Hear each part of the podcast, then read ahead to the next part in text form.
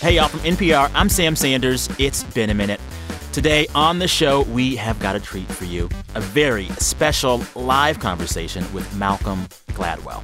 You probably know Malcolm for his five New York Times best-selling nonfiction books The Tipping Point, Outliers, What the Dog Saw, David and Goliath, and Blink. You may also know Malcolm as the host of the very popular podcast Revisionist History. You may also know Malcolm as a New Yorker staff writer or his years writing for the Washington Post. He's been doing this stuff for a long time. Uh, but whether you've read him or not, or have listened to him or not, or know him or not, I can guarantee you someone you know at some point in their lives has bought a Malcolm Gladwell book in an airport. I guarantee it. That's how I found him.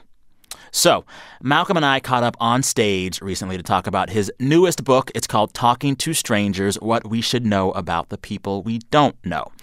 This book is very much in his wheelhouse, drawing lots of different big ideas and theories and stories together to craft the capital T thesis. But this one, Talking to Strangers, it is different. It's not as light as his earlier stuff. It's pretty heavy, and the book tackles some depressing topics.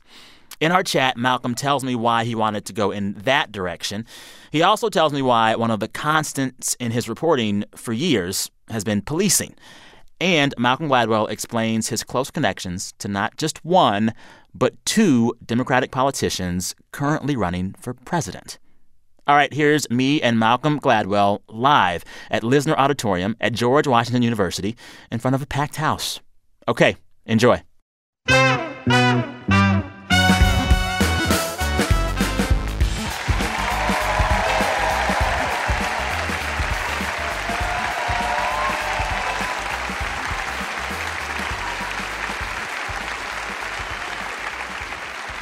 So my weird thing is that I have to do all of my interviews with my shoes off. It's a weird good luck charm. Should, wait, should I take off my shoes? I yeah. Like I should take off. Yeah.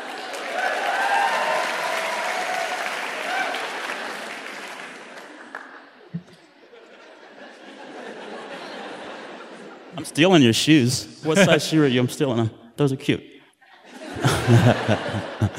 okay, now we can like begin, begin. Yeah. This is day two of your book tour, but I saw on day one, were you hanging out with Charlemagne the God? It was. I had a day that. Y'all are like friends, right? No, well, that's too strong. I have a friend. I wish I was. I'm not really cool enough. I have a friend who is cool enough, Mm-hmm. and he, his name is Tommy, and Tommy is my conduit to Charlemagne. Okay. And um, Tommy actually, I tweeted this. Tommy uh, had a dinner recently to which I was not invited because I didn't make the cut. But here's who was at the dinner. This is such a kind of Tommy thing. Charlemagne, Desus and Mero, PFT commenter, who's like a, if you were a sports nut, you'll know who he is, like a big, Okay. and uh, Pete Buttigieg. And I'm sorry, what? I, so three iconic, you know, figures in kind of black hip hop media. And Mayor Pete. A white, a, a white kind of like hilarious sports guy and Mayor Pete. And my first question, of course, was, "What did you guys talk about?" And then Tommy says, "Fantasy football, of course." Like I was, like it was obvious that that's what they were going to talk about. At which point, my my um, my respect for Mayor Pete soared in a way that actually that embarrassed me somewhat. Like it shouldn't soar upon learning that he's he he knows nine languages. He reads you know Norwegian fiction in the Norwegian. Oh, he's let us The- know. The idea that he also has follows fantasy football shouldn't raise the bar higher, but it did somehow. Yeah. Well, this is the weird thing about people. As soon as they run for president, the only things we care about are all of the things that aren't actually what make them become a functional president. It's so Yeah. weird the No, minutia that we obsess. But I, with I have another relevant story on this. Do it. And this is pure boasting.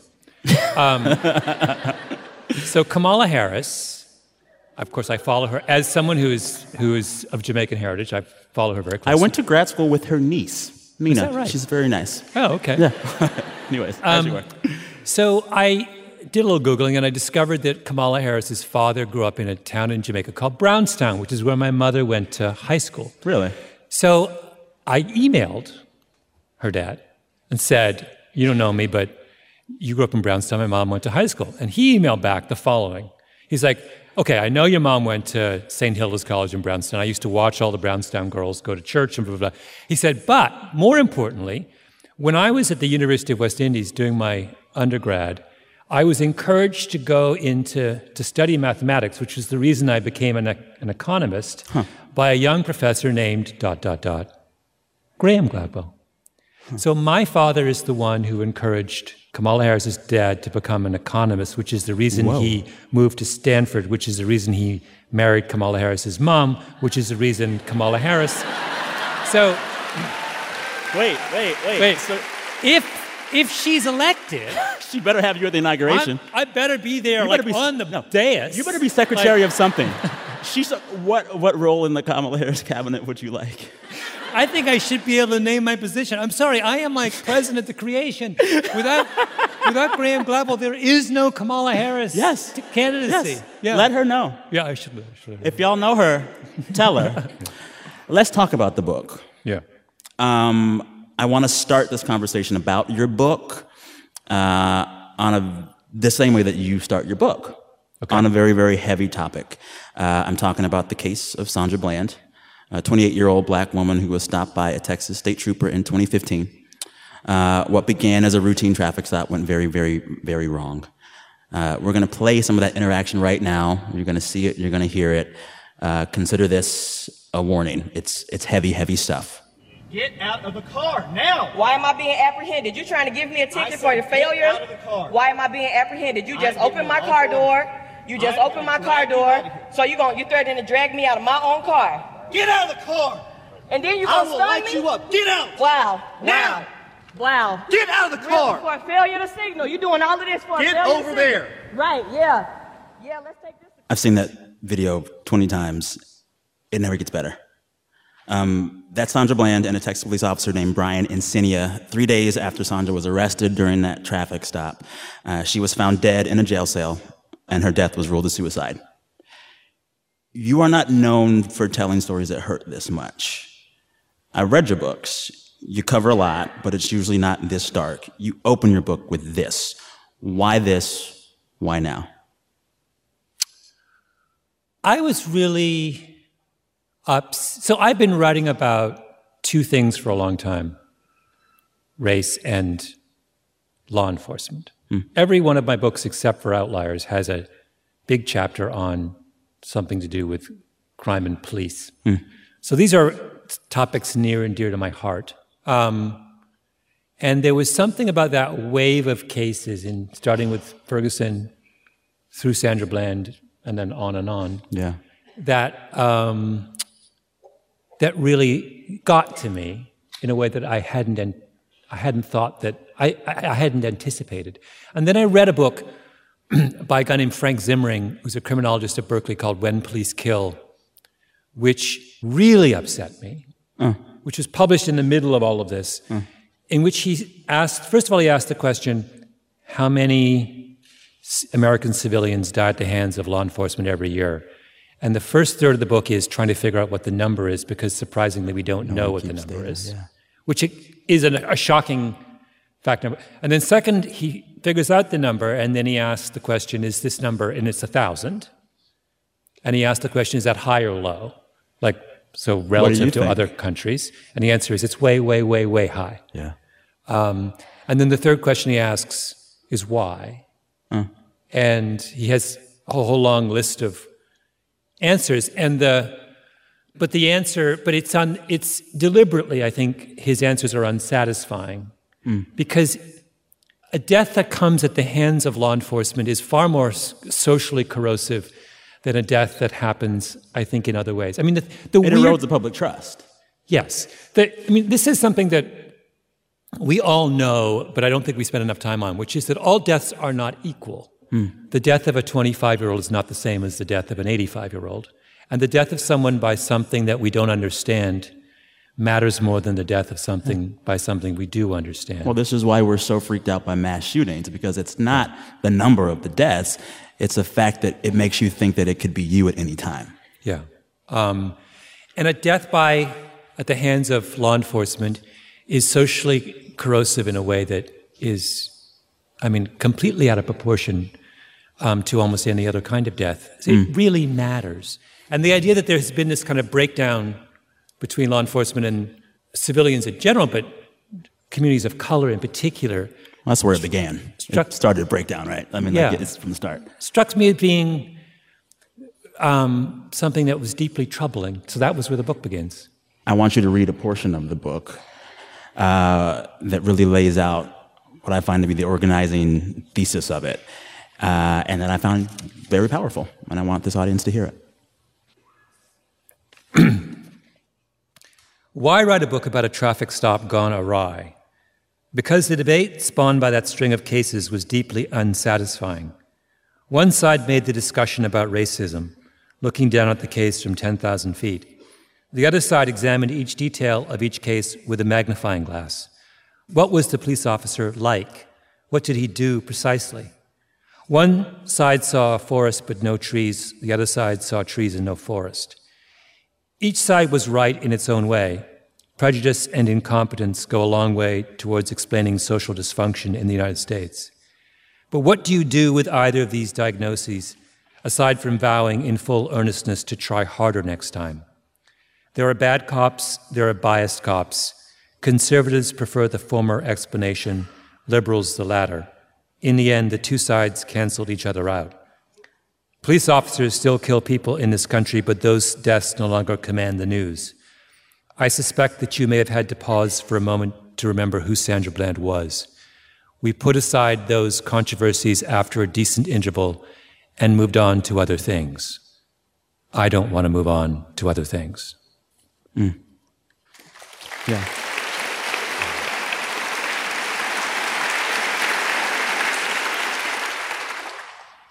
I've covered these stories before as a journalist the shootings, the police interactions, the fraught relationship with black neighborhoods.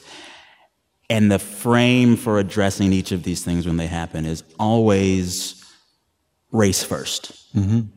You're the first person I've seen talk about a story tied to the Black Lives Matter movement in this way, that in which the conversation is not race first. Yeah. What was the rationale behind that? And were you scared that some people might say, you're ignoring the elephant? So why the frame? I read uh, a, uh, an, or- uh, a a paper, an article, an essay written by a historian at Chicago named Charles Payne, um, and it was called "The Whole United States is Southern," and it is and remains one of the single most brilliant things I've ever read. Um, and Payne uh, is talking about the the kind of southern, the white southern project in the era of the civil rights movement, in response to it, was to shift the frame from a discussion about institutions and practices and uh, laws to a discussion about uh, people, and the heart. The heart, Are you to racist personalize it. Where's your racist bone? Yes. To say that we can end racism if only we all got along mm. and we were all, if our, our hearts were pure and we tried really hard. That, mm. was, that was their response to the kind of broader argument that was making. And mm-hmm. Payne's essay is all about how that side won. That they managed to transform the debate in this country about racism from one in which we were considering these larger structural issues to one where we were just personalizing everything. And there are so many examples of this, and they drive me up the wall. So, like, we got really upset because the governor of Virginia, oh. a middle aged white guy who went to a frat at whatever it was, UVA in the 70s, Yeah. once wore blackface. That really, really got us upset. But you know, we don't. We spent barely more time on voter suppression and uh, gerrymandering, right? Giving you snaps. I'm Which matters snaps. more here, right? Yeah. And I feel like I, with these some of these uh, police shooting cases, we were in danger of doing the same thing. That we were in danger of looking at them and saying, the officer in the Sandra Bland case is a racist. Shame on him. And that is a deeply, deeply unsatisfying conclusion. I was determined when I wrote this book that I was not going to go down the road of going in depth into whether there was darkness in the heart of Brian Encinia. You know, there doesn't. Ha- maybe there was, maybe there wasn't. That incident could have happened in exactly the same way if Brian Encinia was the purist, mm-hmm. if he was a member of the NAACP and married to a black woman. Yeah. Right? Yeah. Because it's not, it's not ultimately about his particular attitudes towards black people. It is about a philosophy of police, a fundamentally flawed philosophy of policing, of which he was the embodiment. Yeah. That's the issue. Yeah. And I think a lot of us don't realize how the basic fundamental building blocks of policing as we know it came out of the shadows of slavery and the plantation. Yeah. And many of the things that we just think that police do, it was the same kind of tactics to keep them on the field. You know what I'm saying? Yeah. Like we don't even unpack it that far sometimes. How this has become a very black conversation, and I love it. But I wonder, and we kind of alluded to this backstage. Are you black? Am I black? Yeah. Well, I'm not as black as you. but uh, but I'm I'm you know what are you what are you if your mom's black? I mean, my mom's black. But then my mom would say, my mom wouldn't say she's black. My mom would say she's West Indian. Uh-huh. And then and then we're getting into a whole other thing, uh-huh. which I don't want to go down that road because I don't want some kind of feud breaking out between the West Indians in the audience. And but um, you know, and a West, I mean, and Jamaicans are very, very clear about the fact that they're Jamaicans first. Yes. And Jamaican, being Jamaican means like 19 different things, and like, you know, they have their own kind of they're like know, the superheroes of blackness for me. They are. They are. Like, yeah. I'm so happy you said that. that's, that's, the sweetest thing I've ever heard. Are you but finally like, owning up to the kind of inherent superiority of West Indians? Is that what's going on here? Perhaps. The, the sheer, like, yeah. the sheer ego of Jamaicans about their kind of greatness and about how everyone else, like I, I swear, if you like talk privately to a to a Jamaican, they have an implicit ranking. It's like well, Jamaica's one, and then maybe Trinidad's two. Okay. And then Barbados maybe three. African Americans four, probably. Like, they, I think you know, it's like yeah. each. Some people put maybe Barbados second and Trinidad third, but it's like Jamaica like clearly number one. It's like no question. They might slip. They might have. They might slip Nigerians in. You know, because Jamaicans are effectively Nigerians, so there's a kind of commonality there. But like, yeah, the sheer kind of chauvinism of Jamaicans is an, is an awesome thing. but I ask this because like, you grew up in Canada. Yeah. By the way, nothing is more Jamaican than growing up in Canada. Yeah. You know, just so you okay, know. Yeah. it's like, that is like the most Jamaican move ever. Like, but like, you can probably walk through the world. Yeah. And half of the folks would know, and half of the folks would not know. There's probably a lot of folks that read your book. If they haven't read the book where you talk about having a Jamaican mother, they don't know. Black people always know. It's we white that, people don't know. We got that spidey no, sense. White people don't know. Black people always know. How do you feel about that? As I find it hilarious, first of all. like, how many of y'all didn't know he's black in this room? Raise your hand. Be honest. no, people know. Mind blown. People know. People know. And then I've done. I do things to further. it. Like, I had my um, I had my DNA done, and I discovered that I, I'm like, you know, what is it, 18% Igbo. So I tweet that out, and now Nigerian. I get so much Nigerian love. It's phenomenal. Like I walk down the street, like, you know, like someone like big hug, like. Um, so yeah, there's that. But I, um, I have noticed this. I periodically people come out to me on the street, mm-hmm. and so I keep a tally of who is it who comes out to me on the street, mm. and it is overwhelmingly black people and overwhelmingly black men, which I find really, really interesting the world of public intellectualism is so one kind of guy. And I tell you, when I found out that you were blackish, I was like, wait, we got one in there. Black, blackish? we got one in there. I kind of love. I guess I am black. I guess I, I guess I'm blackish. You can't trademark that. That's a TV yeah, show. Yeah, no, no. I know that's. I know that's a TV show. No one has ever called me blackish before. It's kind of great. Uh, I, I, have to there say. Let's do it. All right, time for a break. You're listening to my live conversation with journalist, author, and podcast host Malcolm Gladwell. We talked last week at Lisner Auditorium at George Washington University.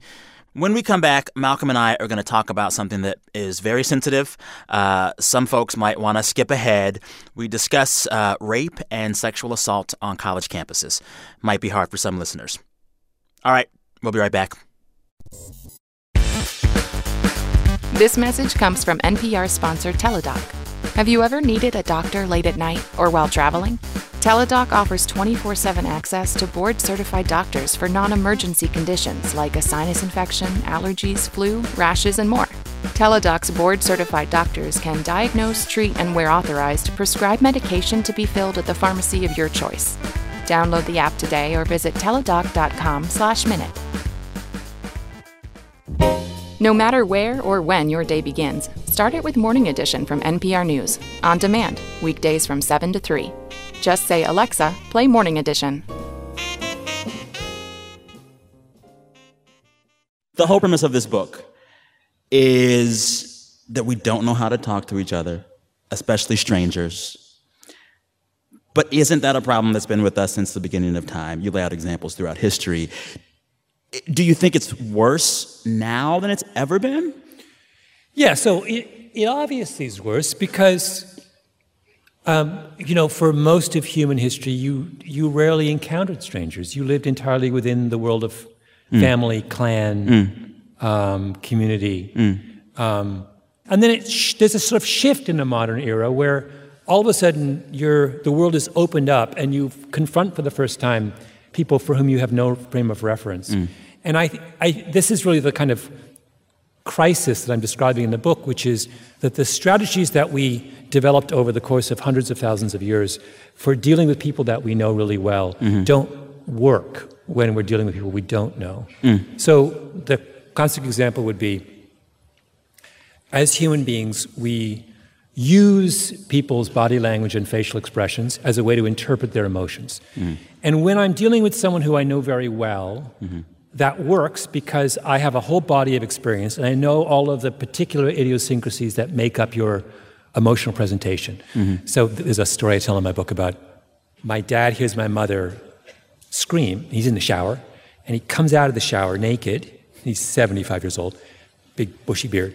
And my, someone has a, a young man has a knife to my mother's throat. And my father, naked, 75 years old, points at the guy and says, Get out now. And the That'll guy, do it. And the guy leaves.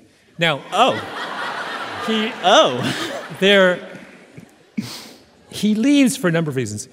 Um, one is it is unexpectedly terrifying to see a naked 75 year old Englishman. Um, but two, uh, had My- he been Jamaican, it could have been different. Huh? two, the second reason is, um, which was given to me by on the Breakfast Club by Angela Yee, who said her ex when I told that story, she was like, "Oh, nobody wants to fight a naked man," and I was like, "You know what? That's so true. You don't want to fight a naked man." That is Like, the title of your next book. I thought that was so fantastic. And so I was like, wait a minute, so if I'm in a threatening situation, I should just take off my clothes. She said, yeah, just take the, the people are just going to back up. And, uh, it's, it's just not worth it. And it- but no, the, but the reason it's relevant to this is that my father was someone who emotion, negative emotions did not show on his face. Hmm. So the and so the, that was one of his peculiarities. And if you kn- know my father, you would know that. You would know that when he was terrified, as he would have been in that moment, uh-huh. you would, there would be zero terror on his face. Ah. But the dude with the knife doesn't know that. So, So he like, sees what looks like a stone cold killer, like pointing at him and saying, "Get out!" Right? He's like, "Oh Jesus!" also nude. runs, right? Um, but if you don't know, so if you don't know my father, you fundamentally misinterpret him in that moment, right?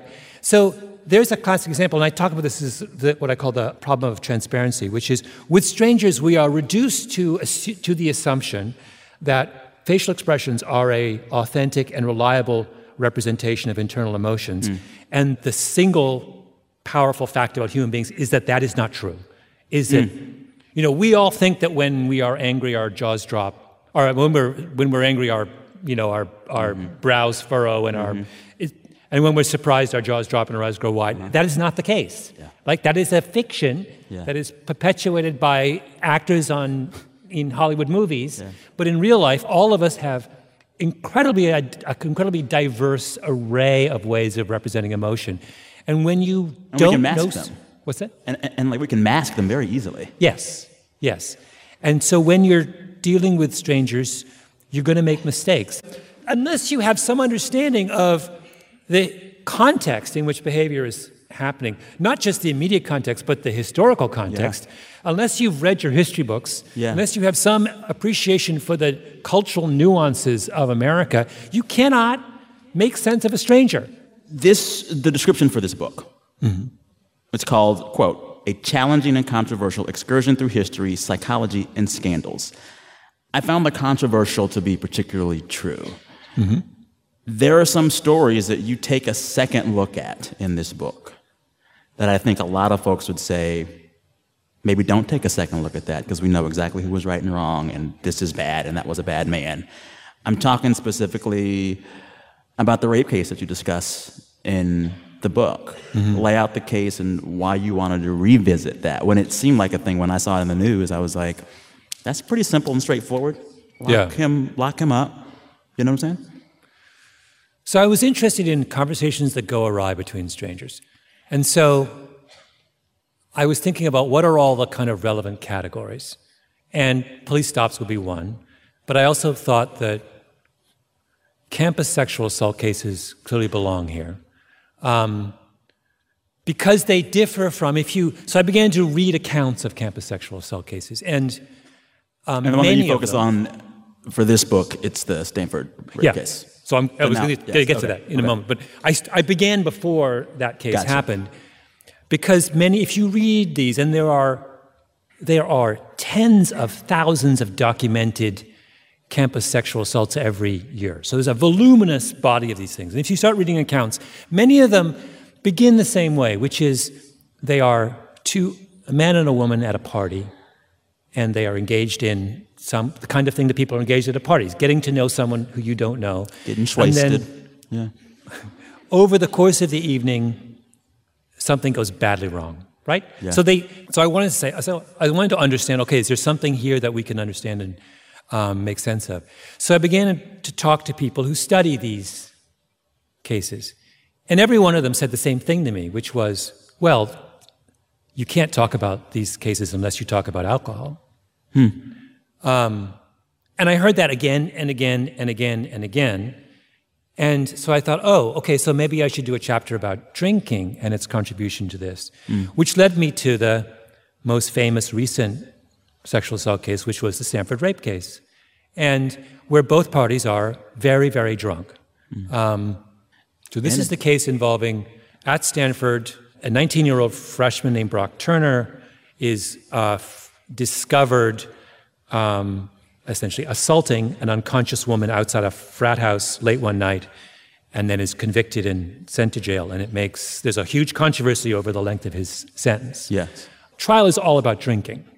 Mm. The issue is how much they had to drink and what the consequences of their drinking, because he was convicted of essentially under the clause in California law, which is that if you are engaged in sexual activity with someone who is too drunk to consent, you're guilty of a crime. So the, the question in the trial was how drunk was Emily Doe, the, the victim? The, the trial, I think, correctly concluded that she was so drunk that she could not give consent, and that's why Brock Turner was convicted. My, the reason I wanted to write that chapter was that when you look at the way that uh, not everyone, but in particular younger people, particularly people on campus, think and talk about sexual assault, they leave alcohol out of it. They want to talk about it as if alcohol was a stray, isolated fact. But when you understand precisely what, on a physiological and cognitive level, alcohol does to people, particularly extreme drunkenness does to people, you understand you can't do that. That you can't discuss events like that without acknowledging that the, the role that alcohol plays. So, and particularly if you want to prevent sexual assault from happening again. And uh, by the way, if there is one thing that we are extraordinarily blasé about in this society, it is the problem of sexual assault on campus.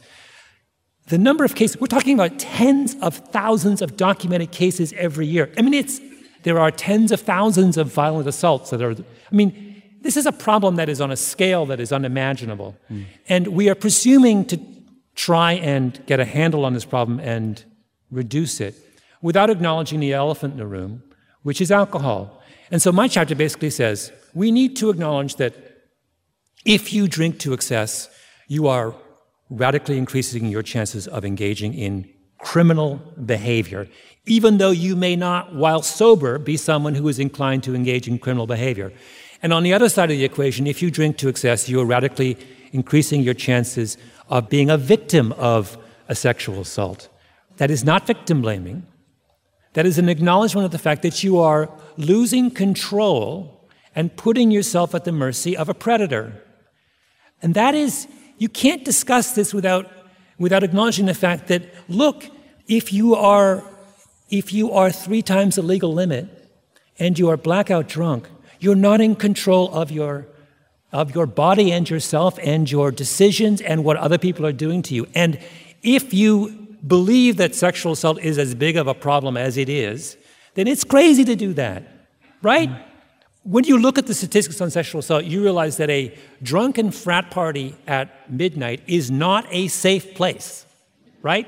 It is not hour. a safe, and it's you cannot pretend hour. it is benign. It is a place where crimes occur with astonishing frequency. Uh. And so, it, if, you, if you are going to be present in a place where crimes occur with astonishing frequency, do not lose control of your own cognition, A. And B, if you're on the other side of the, more importantly, on the other side, don't get so blind drunk that you turn into a criminal. It's not controversial, right?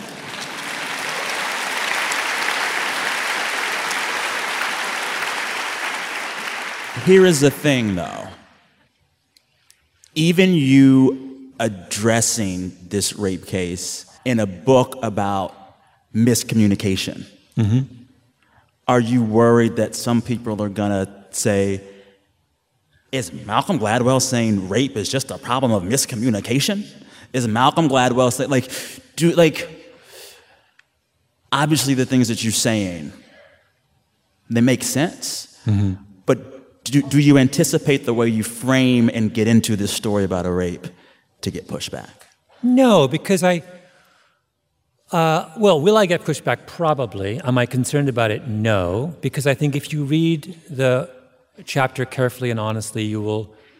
It is clear that I am that I have not crossed over. There is a an argument which I 100% reject, which is a victim blaming argument. I am not making a victim blaming argument. I'm making a victim preventing argument, right?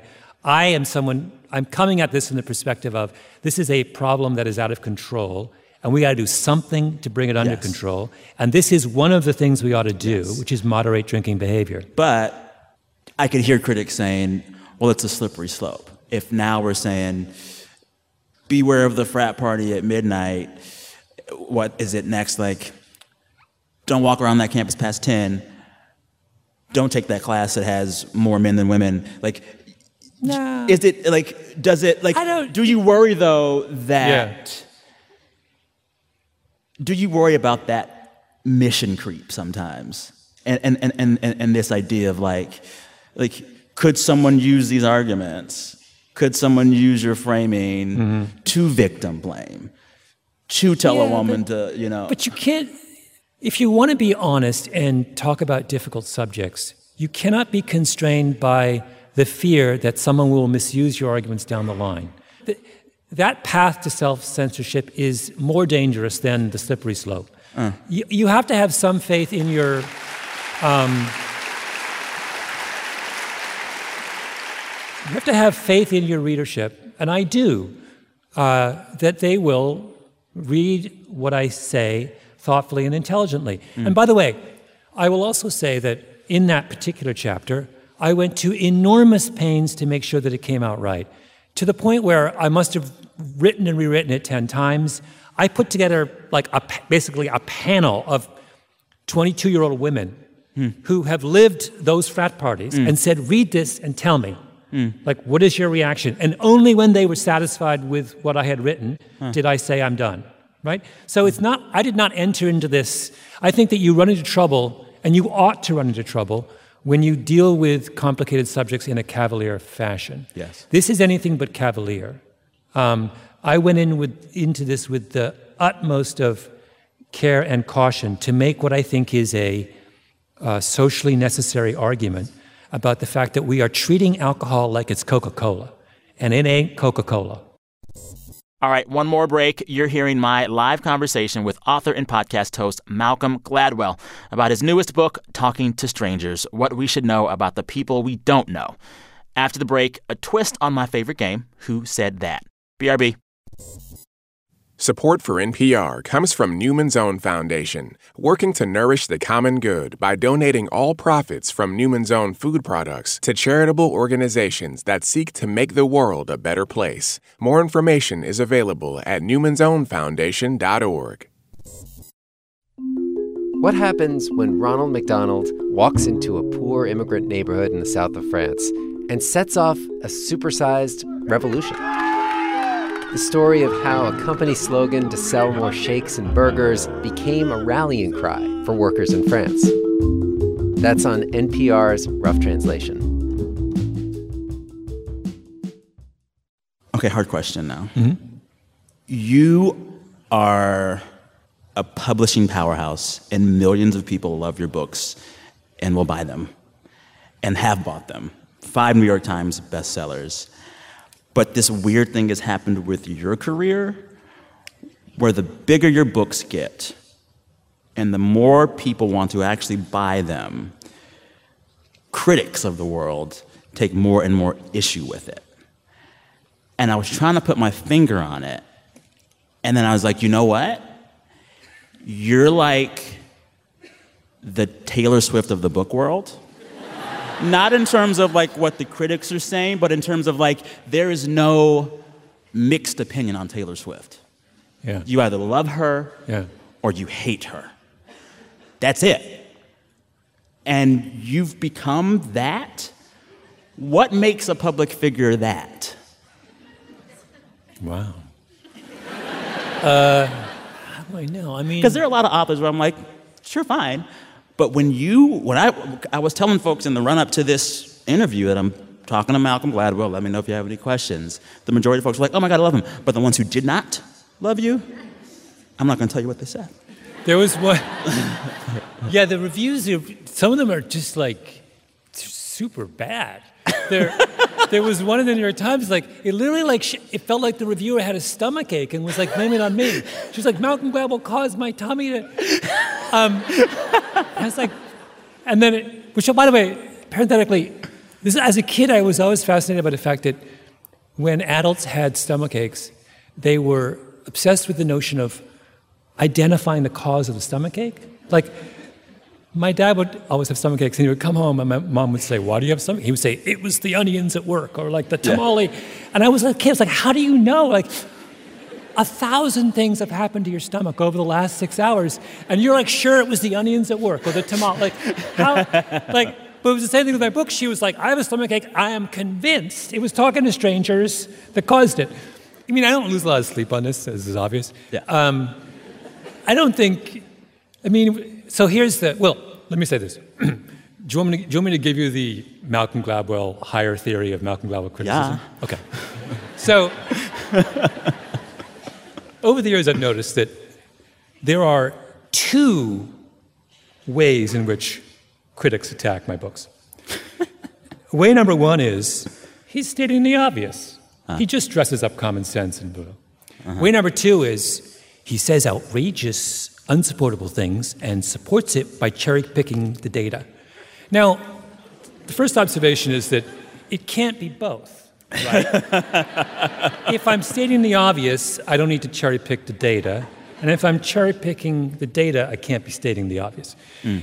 But the really, so that's observation number one that there is a, a kind of puzzlingly large disparity between the two anti Gladwell schools. Observation two is that often, in fact, usually, both arguments are made simultaneously. and so, you know, sometimes I read these things genuinely wanting to be a better writer. What can, let's sit down and learn from the critics, Malcolm. And then I read them, I'm like, I get very puzzled because I think, well, what is it? am I stating the obvious or am I cherry picking the data? And I'm kind of lost. Yeah. And then point number three is on cherry picking. In proof of cherry picking, they'll say Gladwell often cherry picks the data. For example, on page 65, he makes a claim about. But always, page 65 has 17 footnotes. No, so no, I'm like, no, no, you did some homework. But go ahead. If in proof of the claim that Gladwell cherry picks the data, you only come up with one example, you've cherry picked the data, right? Touche. Note to, note to self, if you want to use the criticism cherry pick, come up with more than one example. Otherwise, Yeah. you're cherry picking. so that's puzzling to me. So after that, I've sort of given up, frankly. Is there one story, one part of a book where looking back, you're like, they were right? Well, the truth is that I don't actually believe that I am a target for a lot of criticism. My feeling is I get a lot of, a lot of love, um, and that uh, the criti- you know, it's very criticism stands out. Oh, let, let me give you another. Let me ask you a question. Um, in order for a You book, can't do that. Yes, I can. In order for a book to be successful, what percentage of readers do you think have to like it? If they bought it, it don't matter. No, no, no, no, no, no, Okay. no, no. I'm asking serious question. What percentage? In order, what is the threshold for a successful book in terms of percentage of readers who like it? Two thirds? Okay, let's run with that. So, uh, 66% of yeah, you think a book is successful if 60%, 66% of readers like it. Yes, sir. Okay, so let's imagine that this book does really well, mm-hmm. beyond my wildest dreams, mm-hmm. and I sell a million copies. Mm-hmm. That means that 660,000 people like it, and 300 and 33,000. 340,000 people Yeah. hate it. 300 and, I will make 340,000 enemies if my eh. book does really, really well beyond my wildest imaginings. right? So, one way to think about critics is to say, oh my God, they're criticizing me. One, another way to think about it is, well, the more critics you have, it means the more readers you have. Are you saying if- the haters are your motivators? No, no. I love it. this it. is so when I see these critics, I think that just means I'm being read by a lot of people. Okay. And there's probably two like, I mean, if I, I think my books are successful, so that means there are two people who like it for every one person who doesn't. That's a, I'll take that trade any day of the week. So it's like, yeah. Yes. If I were to critique the work, there is one thing that you've written about and brought into the consciousness that now everyone has changed their mind on. Mm-hmm. And this is policing and, and- and this idea of like broken window mm-hmm. policing. Can you explain that to the audience mm-hmm. and then tell them if you think that flip on it is a valid one? well, the person who's flipped on it is me. Yeah. Yeah. Um, yeah, so in my first book, I have a chapter on broken windows policing. The idea that by cracking down on small crimes, it sends a message uh, to the would be criminal population that large crimes will not be tolerated. Um, would I write that same chapter today A million times? No.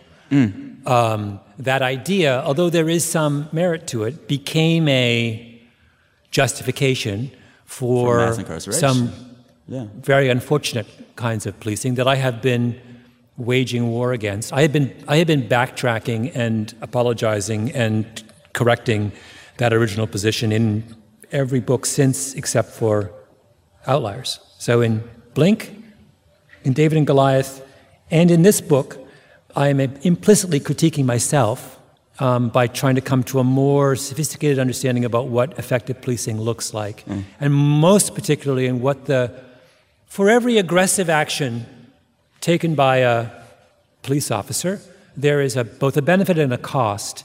And we have paid, in the early stages of the successful war against crime in the 90s, we paid a lot of attention to the benefits.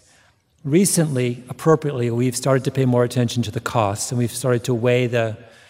I, my, my mistake, and it was a grave one, was in the beginning, I got caught up in that enthusiasm for the benefits. And now I'm much more, like in this book, for example, and in David and Goliath, I'm really zeroing in on what happens when, with the false positives? What happens with the people who you are swept up in this kind of aggressive policing who have done nothing wrong? And is the kind of um, loss of credibility and betrayal of trust that is, um, that is the consequence of those false positives? What, what, is the, what is the result of that? And what's the price of that? And I think now that the price is enormous, um, and that's why in this book I spent the last quarter of the book talking about what a thoughtful and strategic and targeted policing looks like and how that idea is strongly supported by recent research in uh, criminology. I think that there's a really important lesson for me in that, and I think for all writers, which is that if you are going to pick up a topic, you have an, a moral obligation to revisit it mm. because it is almost certainly the case mm. that the kind of research that you and understanding that you used in your original presentation will change, mm. right? That you must be willing to revisit and change your mind when it's appropriate. And you have to, if you get criticized for your original um, incorrect position, you got to man up and take it. Mm. And I think that's um, uh, part of what it means to be a, uh, a public figure. Yeah. All right. I want to play a little game uh, that we play on my show every week. The game is called Who Said That? It's the most fun game. We intro it every week with this clip from The Real Housewives of Atlanta saying Who Said That on a loop. It works, trust me. Anyway, uh, in this game, usually with my journalist panelist, I will read a quote from the news of the week, and they have to guess who said that mm-hmm. or guess the big news story that I'm referring to. So I'm going to play this game with you, but it's going to be a twist. It's going to be you against yourself. We're going to play You Said That. so I have a few quotes from my favorite articles of yours back in the day. I'm going to read them, and you're going to have to remember what story it was from. Okay. And tell us really quickly the conclusion you came to in that yeah. article. First quote, you ready? There's no buzzer, just say it out. First quote How many things in the supermarket run the sensory spectrum like this? You wrote oh, that. Oh, uh, cat, uh, it's an article about, about uh, why Heinz ketchup was the greatest ketchup in the world. Is that it? Yes. yes. yes. Summarize briefly your grand theory of ketchup v. mustard. Oh, that I don't remember. The only thing I remember from that article was that I, it involved a guy named Howard Moskowitz who had the most extraordinary quote, which was a old Yiddish expression to a worm in horseradish, the whole world is horseradish. which I, am not entirely sure that I know what that means, but I love it. I just think it's fantastic. this article's so good. He, he, he, he lays out and makes it plain why there's really like, like just one kind of ketchup, but like 50 kinds of mustard. Read the article, he explains. All right, next quote.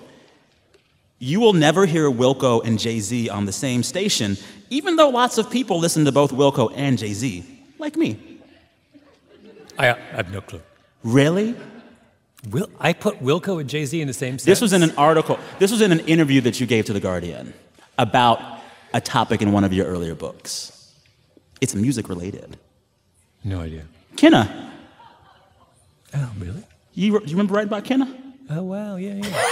okay. Okay. This was one of my favorite things of, of Malcolm Gladwell writing. Uh, you wrote this really interesting take on why Kenna, this musician, this Ethiopian musician who was somewhat new wave, somewhat hip hop, somewhat rap, why the industry loved him and critics loved him, but he could never take off because he didn't fit in one genre. Yeah.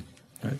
It was so good. I remember that. Okay, yeah, so now you remember. Yeah, okay. Yeah. For the last quote, uh, we're actually going to have you tell it to yourself. You have to landscape it, mow it, drench it in pesticides, keep the sand traps perfect. You have to landscape it, mow it, drench it in pesticides, keep the sand traps perfect. Oh, that's from uh, my thing about the uh, the golf courses of LA. Yes. And why I, yes. why I hate golf. yes. Yes. that one was good too. That was a fun. Um, that in, that uh, I earned the enmity of golfers forever. And Really? to this day, people come up to me on the street. I'm like, you know, scowl at me over that particular. Really? Well, I mean, it was a history. takedown of the LA golf course. Well, it is, by the way, since I have a little bit of a soapbox here, the most absurd thing in the world. You drive through LA and there are these giant parks, and you realize, oh, not a park. Can I tell you what's actually, Actually- the most absurd thing in the world? What? All of LA. Yeah. Which is why I love it. But yes, it is, it is crazy. In the most beautiful weather in the country, it's hard to find a park. Yeah, there's no park space because they all have big fences around them. And by the way, no one is playing golf on them. if, you, if you peer through the fence and look for a golfer, you can't find any. They're just fenced, fenced off, beautiful grassy areas mm-hmm. that theoretically could be played golf on. And they're just trying to keep people out. Like, I don't understand why. And then they give them a massive tax break to support this activity of keeping people out from a massive, beautiful green space. Yes. Like, it, there's no part of that that makes sense. No part. I agree. It's a great episode. It was season two, episode one of Revisionist History. That um, you know what I wanted to do originally was once you realize that the value of the land that is occupied by the private golf courses of LA is in the many, many billions of dollars. And the reason, the only reason they can continue to keep the golf courses open is they have this special tax. They basically don't pay property taxes because one year of property taxes would put the golf course out of business. So originally, my idea was not to do a podcast episode. I was going to join an exclusive private golf course in a golf club in LA, and then agitate, become a public person agitating for an end to the tax exemption, which would cause the golf club to sell itself to a developer, and they would divide up the value of the course, which is many, many hundreds of millions of dollars, equally among the members. And I would get it was a get rich scheme, essentially. and I was so convinced that this is like I was it like came to me one night. and I was like, oh my goodness, I, this is it. This is all I have to do is come up with the cash to join one of the or could get my way in too. I don't know how you get it. And I, I ran this idea past some people who were members of these exclusive clubs, and they were like, yeah, that's that's that's genius. That's a really good idea. so and then I was like, "Mm, well, I'd watch that Netflix movie. I would. I worked it out actually that I, if I did it on, I did the math and worked at it. If I joined LA Country Club, I think my end would have been like 30 million if they, if I went through with the strategy. By the way, it's open to any of you. If you the idea is all yours. I have no grand plan for the end of this conversation, Yep. but I know that they're going to drag us off stage if we don't end it. Um, I would stay up here for hours and hours more. Uh, you have been a big part of my intellectual growth in more ways than you know, because you didn't know me. But I, I appreciate the way you continue to make us ask questions about the things we think we already know. I value your mind, and I thank you for being here. Thank you so much. I'm glad you are.